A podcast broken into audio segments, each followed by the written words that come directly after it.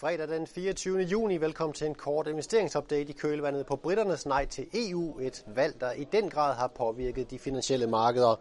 Rasmus Mogensen, det, det blev altså et leave, og, og nogle havde jo så regnet med et remain. Nu får vi en, en meget, meget kraftig reaktion på finansmarkederne her i dag, fredag. Hvad er det, sådan, vi ser? Ja, de finansielle markeder havde nok i hvert fald regnet med et remain, altså at de ville blive, og øh, vi har set aktiekursstigninger hele ugen op til øh, i går aftes, og pludselig her til morgen, så, eller i nat, så falder aktierne jo ret kraftigt. Vi havde de europæiske aktier nede med godt og vel øh, omkring 11 procent, men det har rettet sig lidt igen, og nu hedder det en 7-8 procent. Også på det, der hedder futures, altså hvordan skal USA starte på aktiemarkedet, når de åbner. Der har vi også været nede en 5-6 procent, men der er vi omkring 3-4 procent nu. Så det var en hård start, som er blevet en lille smule af, men dagen er jo ikke slut nu. Og det var aktierne, Rasmus. Hvad med, hvis vi kigger på obligationsmarkedet, hvordan ser det ud der? Det er jo så, øh, den anden vender den anden vej, eller renterne falder, øh, og det er jo positivt for, for os, der investerer i obligationer, fordi så stiger kursen. Øh, så, så for investorer er det positivt, øh, det der er sket her, fordi renterne de falder som, øh, på, på baggrunden af det her. Og med det her resultat, altså et leave til EU fra, fra britisk side, og, og alt det uro, det medfører, hvad, hvad, hvad gør I overvejelser i forhold til, til, det, til jeres øh, porteføljer? Jamen, øh, det giver jo klart, det giver noget, noget usikkerhed, og, øh, og i vores portefølje, der ligger vi med global, en global aktieportefølje. Det er jo selvfølgelig det aktien, aktierne, der giver størst usikkerhed for. Vi har en global aktieportefølje, det vil sige, at vi, er, vi har sådan en, en dollar, indirekte dollareksponering, og det her, den her uro, den har faktisk også givet en lille styrkelse af dollaren. Så når aktierne falder, jamen, så styrker dollaren, dollaren sig en lille smule. Så det afbøder en lille smule, ikke helt nok, men det vil det typisk gøre i sådan nogle usikkerhedsscenarier.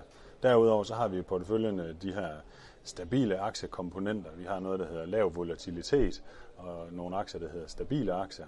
Og det er begge to nogle, øh, nogle aktier, som giver mindre uro i porteføljen, eller som alt andet lige vil klare sig bedre end, end traditionelle eller end andre aktier i sådan en periode som det her.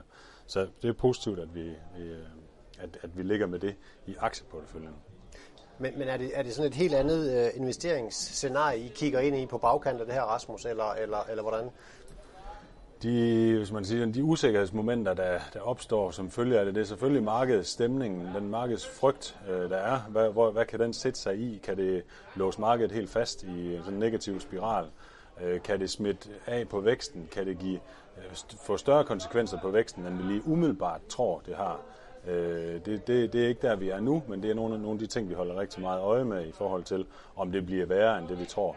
Vi ser ikke nogen grund til sådan at agere voldsomt øh, på det nu og her. Og som investor, øh, hvis man sådan sidder og har lidt ondt i maven på sådan en dag, hvor man kan se, at markederne falder mellem 5 og 10 procent, Rasmus, hvordan lyder rådet? Jamen, vi, vi anbefaler, at man lige tager den med ro, øh, og det gør vi også selv. Øh, vi holder rigtig meget øje med centralbankerne. Det har været et øh, tema igennem lang tid. De er understøttende for markedet, og vi sætter vores lid til, at de stadigvæk er der. Vi har allerede set den engelske centralbank være på, være, på banen. Øh, så det understøtter, og, og derudover så kan man sige, at politik, politik undskyld, kommer til at have stor udsv- hvad hedder det, påvirkning på, på øh, de finansielle markeder fremadrettet, og det kan give nogle flere udsving. Men udsving er ikke nødvendigvis negativt, det giver også nogle muligheder, vi kan, vi kan kigge på, skille i retning af. Øhm, og når det så er sagt, jamen, så tror vi altså også på sådan fremadrettet, at øh, aktier er der, hvor vi skal hente vores, aktier, øh, vores afkast. Så vi, vi foretrækker aktier frem for obligationer sådan på den lidt længere bane, og at man sådan lige nu her tager den med ro. Vi følger selvfølgelig udviklingen meget nøje, time for time, dag for dag, og ser, om det giver anledning til nogle ændringer, men vi ser ikke anledning til nogle ændringer nu her. Rasmus, tak for opdateringen, og til dig, tak fordi du kiggede med.